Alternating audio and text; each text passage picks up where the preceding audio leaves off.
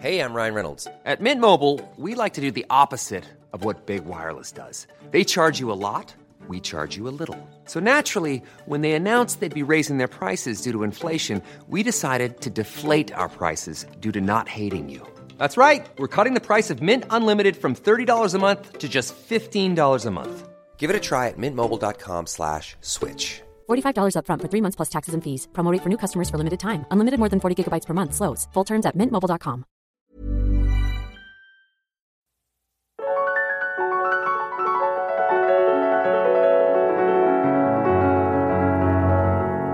Bonjour à toutes et à tous et bienvenue dans le dernier, du moins pour l'instant, épisode de Alors c'est pour bientôt, le podcast qui lève le voile et libère la parole autour des questions de P M A, de fertilité, d'accès à la parentalité. Enfin, qui a essayé de le faire au cours des treize derniers mois du mois. Moi c'est Anne Fleur, je suis podcasteuse en série, je suis aux États-Unis depuis une dizaine d'années. J'ai créé Alors c'est pour bientôt en janvier deux mille vingt, comme quoi deux mille vingt n'a pas été synonyme que de trucs archi pourris de mon côté. Je l'ai créé car j'avais identifié un besoin de parler, d'échanger, de recueillir des témoignages de gens qui galèrent pour devenir parents, et aussi de ceux qui ont réussi. Peu importe leur orientation sexuelle, leurs croyances religieuses, leurs origines, leur situation géographique, leurs soucis médicaux, bref, tout le monde.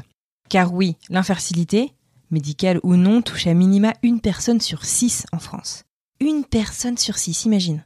Regarde les gens autour de toi au boulot ou dans le métro, là. Pense à tes voisins d'immeuble et crois-moi, bah t'es pas la seule en fait. Tu connais, tu fréquentes, tu côtoies chaque jour des infertiles. Et pour beaucoup d'entre nous, on le sait pas. Alors ce projet de podcast s'est imposé à moi un peu comme une évidence, une urgence absolue. Il fallait le faire de manière bienveillante et se lancer vite. D'une petite idée qui me trottait en tête, ça a vite tourné à l'obsession, comme à peu près tout ce que je fais en fait. Ayant déjà un job à temps plein, un jeune enfant qui vient d'avoir deux ans, donc il y avait un an quand je me suis lancée, un mari, avec qui j'aime aussi passer du temps quand même, hein, et un autre podcast à l'époque, French Expat le podcast, je m'engageais sur la pente de « Alors c'est pour bientôt » avec précaution. Je me suis dit « Ok, il faut le faire, je vais le faire, mais une semaine sur deux, sinon je tiendrai pas le rythme. » Puis j'ai identifié ma toute première invitée, Flavie de Baby Hope. J'avais peur, mais j'étais très heureuse de lui avoir permis de raconter son histoire. Quelques jours plus tard, je recevais des dizaines de messages de femmes me confiant leur histoire de maternité ou de désir de maternité. Toutes différentes, toutes touchantes, toutes m'accordant une confiance incroyable en me racontant des histoires ô combien intimes et surtout toutes me remerciant de lancer ce média. Alors comme je suis une grande empathique, c'est galvanisé que j'annonçais que je publierais un épisode toutes les semaines et non pas une semaine sur deux. Un peu sur un coup de tête. Je ne savais clairement pas dans quoi je m'engageais. Pour vous donner une idée, entre la préparation de l'entretien, l'enregistrement, le montage, la communication, le graphisme, l'écriture des textes, un épisode me demande entre huit et douze heures de travail. Et c'est sans compter les réseaux sociaux et plus précisément Instagram, qui est un réseau extraordinaire, mais aussi tellement chronophage. Au final, un an plus tard, voilà que je réalise avoir sorti soixante-deux épisodes. soixante-deux épisodes dans lesquels j'ai mis mes tripes, dans lesquels j'ai vibré avec vous, j'ai pleuré parfois, j'ai ri aussi. Car c'est important pour moi de faire savoir au monde entier, ouais, je suis un peu ambitieuse, que si c'est dur de ne pas savoir quand et si l'on va devenir parent, il est aussi important d'en rire. En tout cas, de rire. C'est pas interdit. Et au contraire, ça fait même du bien. Tata Graci en sait quelque chose. Et c'est donc soixante-deux personnes, même plus, hommes et femmes, couples aussi parfois, qui m'ont confié l'histoire de leur chemin vers la parentalité. De leur petite étoile aussi. De leur famille. Et waouh! Rien que ça, soixante-deux personnes. soixante-deux familles. C'est un merveilleux cadeau que vous m'avez fait et je vous en suis infiniment reconnaissante. soixante-deux épisodes, c'est aussi les professionnels qui m'ont fait confiance. Je pense aux médecins du C H U de Brest, à Caroline, l'ostéopathe de Paris, à Céline, la sexologue de Bordeaux, à Constance, la sophrologue de Lille, ou encore plus récemment à Anne Fleur, la naturopathe d'Annecy.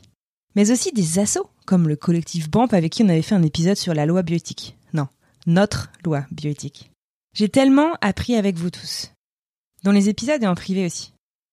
Mais honnêtement, je ne peux pas vous cacher mon ressenti pendant cette année. À mesure que je découvrais les souffrances profondes de certains d'entre vous, je me sentais parfois complètement illégitime de parler de P M A car finalement, d'un point de vue médical, et j'insiste sur ce point médical, ça n'a pas été si difficile. J'en parle pas mal d'ailleurs dans Hors-jeu, le podcast d'Anne Juliette si ça vous intéresse, qui est sorti l'année dernière. J'ai jamais fait de F I V. C'est pas un comble. J'ai fait des inséminations. Mais rien que pour ça, pour en arriver là, ça a été hyper long. Un très long même cheminement psychologique. Et c'est certainement pour ça que j'ai toujours traîné les pieds à venir vous raconter tout ça en fait. À mesure qu'on avançait et que je découvrais ce qui se cachait sous les acronymes barbares F I V, I C S I, I M S I, M F I U, I V G, I M G, P M A, S O P K, je me disais que j'avais eu du bol en fait. Ah oui, alors moi j'étais là en S O P K, donc le syndrome des ovaires polykystiques. Mais la F I V, moi ça me terrifiait. Alors quand ça n'a été plus que la seule option qu'on m'a proposée, bah, j'ai eu besoin d'une pause en fait pour y réfléchir. J'étais trop paniquée. Entre-temps, j'ai eu un accident de ski qui m'a immobilisée pendant trois mois, donc pause imposée. Je continuais ma réflexion et je me disais que mon corps ne supporterait pas la fibre. Je sais pas pourquoi. Alors j'étais prête à adopter. Pas mon mari, qui lui m'a dit au printemps deux mille dix-huit, écoute, on en parle à la fin de l'été. Je sais pas t'expliquer pourquoi, mais moi je sens que tu seras enceinte cet été. Bingo, quarante-huit heures plus tard, je faisais un test, le test. Le test qui m'annonçait l'arrivée de mon Félix. Et là, de joie immense, je suis passée à panique totale. J'ai pourtant grandi avec des enfants, hein, seconde d'une fratrie de cinq enfants, j'ai seize ans d'écart avec ma plus petite sœur, j'ai quatre nièces, un neveu. Non, c'était pas ça qui m'effrayait. C'était comment arriver à terme, comment réussir à prendre soin de ce petit être qui avait enfin décidé de se nicher dans mon ventre jusqu'à la rencontre ultime. Alors j'ai pas de formule magique, désolée. Et au final, Félix est d'ailleurs arrivé à trente-cinq semaines, un vingt-quatre décembre, comme un gros pied de nez à la P M A. En anglais, ils disent « the gift that keeps on giving », mon cadeau de Noël. Tous les ans, je me souviens que c'est lui. En tout cas, grâce à vous, grâce à mes échanges avec vous, grâce à vos histoires, j'ai aussi enfin été diagnostiquée d'endométriose. Maladie infâme, mais quel sentiment étrange finalement d'être heureuse d'enfin mettre un mot sur ce mal, tout en étant dévastée car aucun traitement n'est à cent pour cent efficace contre la douleur. En tout cas, je voulais vous partager dans cet épisode ce que vous m'avez appris. Cette liste n'est clairement pas exhaustive, mais en tout cas j'espère qu'il y aura peut-être un ou deux petits trucs qui va suivre, qui vous aidera dans vos parcours. Tout d'abord, quand on a un doute, quand on est surpris par la prise en charge et qu'on se demande si c'est normal, il faut partir. On n'est pas au bon endroit. C'est valable pour les psys, qui n'y connaissent rien au deuil périnatal par exemple. C'est valable pour les médecins qui insèrent des sondes à sec. C'est valable pour les spécialistes qui vous disent que c'est normal d'avoir mal pendant ces règles. Ce n'est pas normal. Partez. Deuxièmement, même si nos parcours ne sont pas archi-médicalisés, nos corps prennent un peu cher et il faut le remercier. Ça peut être lui parler. Alors riez si vous voulez, mais moi je fais ça. Je parle un peu comme on parle aux plantes, je lui dis merci tous les matins. Même si des fois je le trouve moche, je lui suis absolument reconnaissante de tenir le coup, de m'avoir permis de porter la vie et de rencontrer mon Félix, et de me pardonner aussi les nuits trop courtes à cause de mes podcasts. Leçon suivante, tout le monde ne veut pas votre bien. S'il y a pléthore de médecine occidentale, de médecine douce et parallèle, il y a aussi pas mal de charlatans. La règle, moi, que je me suis imposée, c'est que si personne de confiance ne peut me recommander à cette personne, alors je fais demi-tour. À vous de voir les règles que vous vous fixez, mais faites attention. Il y a un vrai business autour de la fertilité et tout le monde n'est pas qualifié. On vend beaucoup de rêves et peu de solutions. J'en ai vu pas mal au cours de l'année passée, notamment sur Instagram, qui ont cherché euh, d'ailleurs euh, à rentrer en contact avec le podcast à plusieurs reprises, qui semble tirer beaucoup de profit du côté émotionnel, du fait que bah voilà, on parfois, oui, il y a des moments où on est un peu désespéré, où on a envie de tenter le tout pour le tout, et qui vous demandent des sommes parfois mirobolantes pour soi-disant vous aider, mais quand vous creusez, il n'y a pas forcément grand-chose derrière. Donc voilà, faites attention, soyez vigilants. Ça ne veut pas dire que tout le monde est mauvais, bien entendu, mais tout le monde n'a pas votre intérêt à cœur. Ensuite, je pense qu'il faut en parler. Et j'ai une vision un peu en forme de cercle concentrique. Le premier cercle, c'est moi, c'est toi qui m'écoutes en tant que personne. Il faut évacuer. Ça peut être à l'écrit, tout seul. Ça peut être avec un psy. Mais en fait, il faut que ça sorte. Et sans aucun jugement. Il faut mettre des mots sur ce qu'on vit. Le second cercle, c'est le couple, pour celles et ceux qui se plongent dans cette aventure à deux. En parler à deux, c'est chouette aussi. C'est aussi nécessaire, quand c'est un projet commun, de vérifier régulièrement qu'on avance à une vitesse qui reste confortable pour chacun des conjoints. Le cercle suivant, c'est l'extérieur. Et là, en fait, c'est à vous de voir qu'est-ce que vous mettez dans ce cercle-là. Ça peut être des collègues, ça peut être la famille, ça peut être vos voisins. On peut en parler autour de soi en tant que couple ou seul. On n'est pas obligé d'en parler à sa famille, on n'est pas obligé d'en parler à son boss, au même titre que le degré de détail dépend de chacun, bien entendu. Ensuite, on a besoin d'être écouté. On ne cherche pas de conseils, mais surtout à être écouté. On a d'ailleurs enregistré un super épisode à ce sujet pour les fêtes de fin d'année. Si vous ne l'avez pas écouté, je vous le recommande puisque c'était des conseils pour les fêtes de fin d'année, mais c'est des conseils aussi pour l'entourage qui sont valables toute l'année. Ensuite, je pense qu'il faut savoir se récompenser. Peu importe la manière dont, que vous choisirez, il est important de se faire plaisir. Il est hyper important même de se faire plaisir, même quand on est en guerre. Ça peut être un petit resto en amoureux, ça peut être une petite euh, pédicure, ça peut être euh, un nouveau bouquin, ça peut être un bon bain. Peu importe en fait ce qui vous parle, mais faites-vous plaisir. Ensuite, je vous ai dit d'en parler, mais ce que j'ai compris aussi en vous parlant, c'est que c'est important de ne pas en parler tout le temps. Alors attention, je ne dis pas d'arrêter d'y penser car c'est clairement impossible, euh, malgré tout ce que votre tonton Robert vous a dit à Noël. Alors beaucoup d'entre vous me confiaient que ça leur faisait du bien de fixer des règles. Genre un soir par semaine, on n'aborde pas le projet bébé au sein du couple par exemple. De ce que j'en ai compris, je l'ai très peu appliqué mais euh, ça m'intéresse maintenant. Ça permettait au couple en fait de se projeter plus loin que ce projet qui n'avançait pas forcément à la vitesse désirée. Ça permettait de voir un peu plus loin que cette montagne en fait et de continuer à vivre en tant que couple, à continuer à être couple et pas juste partenaire dans cette galère. Ensuite, il n'y a pas de règles. Il n'y a pas de meilleure manière ou de moins bonne manière de vivre le chemin vers la parentalité. Ce qui a marché pour votre copain, votre copine, votre collègue, votre voisin ne marchera pas forcément pour vous. Ensuite, ça touche tout le monde. Je vous en parlais au début de cet épisode. Une personne sur six. Non mais mettez-vous ce chiffre dans la tête. Dès que vous êtes avec six personnes, dites-vous qu'il y en a une qui n'est pas fertile et c'est pas vous. Ça touche tout le monde. Ensuite, on n'est pas forcément prêt à discuter de ce qu'on vit, et en tout cas pas de la même manière, en fonction de la phase dans laquelle on est, dans nos cycles et dans nos essais. Au bout de la quatrième insémination, certaines langues vont se délier plus facilement pour en parler et d'autres vont se refermer. Et c'est normal. Il y a, je vous le disais, pas de meilleure ou de moins bonne manière de vivre tout ça. Ensuite, un point qui est vachement important, qui m'a choquée dans certaines histoires, dans certains échanges que j'ai eus avec vous, c'est que personne n'est coupable d'infertilité. Alors, les belles mamans et les conjoints qui vous disent que c'est de votre faute, bah vous pouvez aller les brûler au bûcher ou les quitter. C'est moins violent et tout aussi efficace. Personne n'est coupable d'infertilité. C'est pas de ma faute si j'ai mal à la tête, c'est pas de ma faute si j'ai une endométriose stade quatre. C'est la même, sauf que le mal de tête, il y a des médicaments efficaces. Enfin, un truc qui m'a choquée et qui amène quand même à réflexion, c'est que la médecine de la fertilité, la médecine occidentale du moins, elle est centrée à trois cents pour cent sur la femme. Alors même qu'il y a quand même de plus en plus de pathologies qui sont connues chez l'homme qui empêchent la fertilité du couple. Ça pose problème à pas mal de niveaux, ça concourt aussi à renforcer tous les a priori sur la virilité que la société véhicule, et aussi ça renforce les clichés comme quoi l'infertilité c'est un truc de nana. C'est hyper choquant, il est temps que la médecine se bouge. L'infertilité touche tellement de personnes, on peut pas continuer à faire que ce soit la femme qui prenne toutes ces doses de médicaments quand, physiologiquement parlant, il n'y a aucun problème chez elle. Et je vous remercie parce que j'ai appris en fait énormément de choses avec vous et vous m'avez aussi apporté des pistes de réflexion que je ne soupçonnais pas, des choses que j'avais jamais remises vraiment en question et vraiment je vous dis un immense merci. Voilà, je crois que c'est à peu près tout ce que je voulais vous dire pour cette fois-ci, à ceci près que je voudrais remercier du fond du cœur quelques personnes. Aurélie Célier. Aurélie, je te dis un immense merci. Aurélie a créé le blog, elle a mené le blog d'une main de maître avec un dynamisme incroyable et une très jolie plume. Aurélie aussi a été beaucoup ma confidente, notamment au cours des derniers mois. Mille, mille, mille. Merci Aurélie. Aurélie a aussi été en charge de la newsletter depuis euh, quelques mois. Elle l'a fait avec énormément de patience et de dévotion, vraiment euh, chapeau.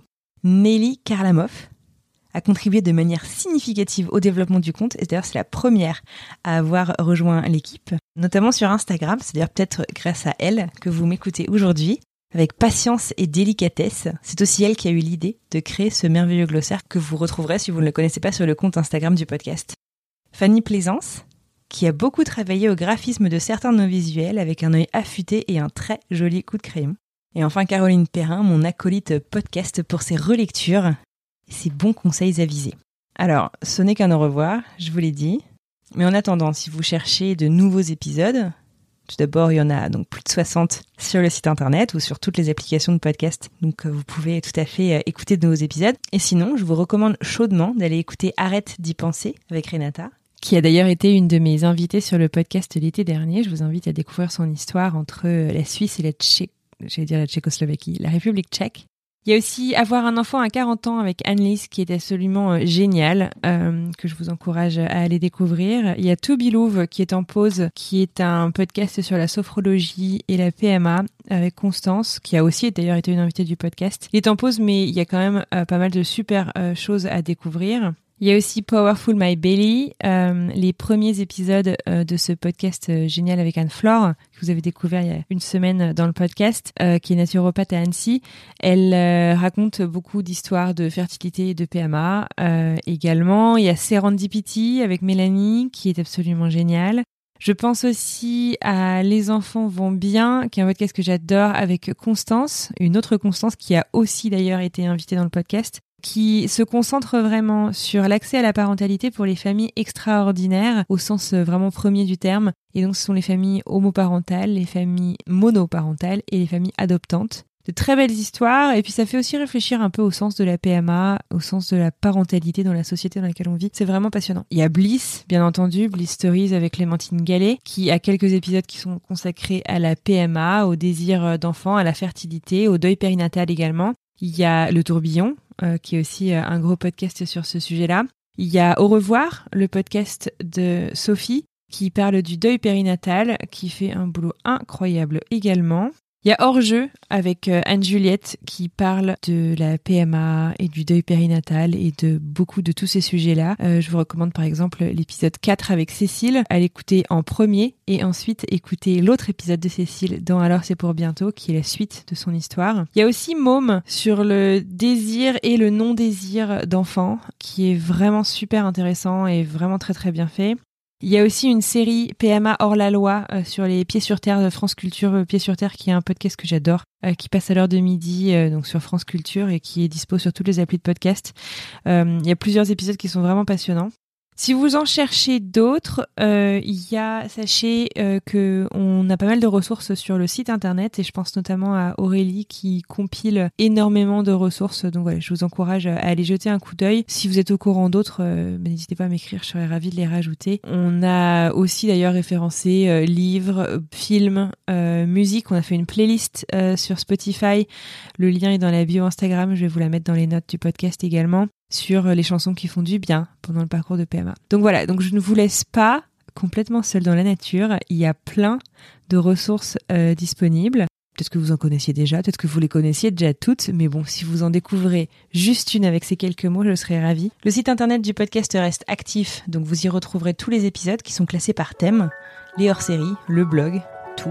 Pour le retrouver, c'est w w w point alors c'est pour bientôt podcast point com. Je mets toutes les infos dans les notes de cet épisode. Je me réserve le droit de sortir un épisode par-ci par-là sur des sujets pertinents qui m'intéresseraient. Alors restez abonnés au compte Instagram, c'est là certainement que je vous préviendrai. Restez aussi abonnés sur les plateformes d'écoute. Enfin, si vous souhaitez qu'on continue à échanger, n'hésitez pas à me rejoindre sur mon compte Instagram personnel. C'est A F comme Anne-Fleur, in I N Boston, la ville où je vis, B O S T O N.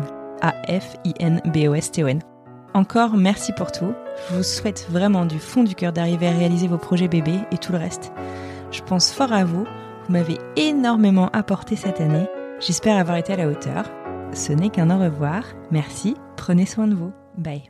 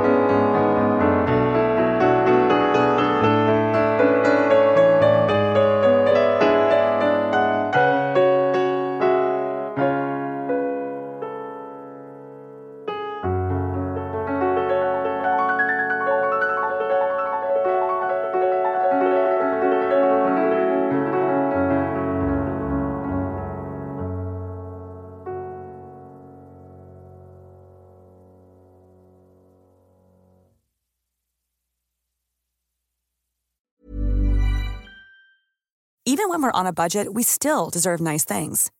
Quince is a place to scoop up stunning high-end goods for fifty to eighty percent less than similar brands. They have buttery soft cashmere sweaters starting at fifty dollars, luxurious Italian leather bags, and so much more. Plus, Quince only works with factories that use safe, ethical, and responsible manufacturing. Get the high-end goods you'll love without the high price tag with Quince. Go to quince dot com slash style for free shipping and three sixty-five day returns.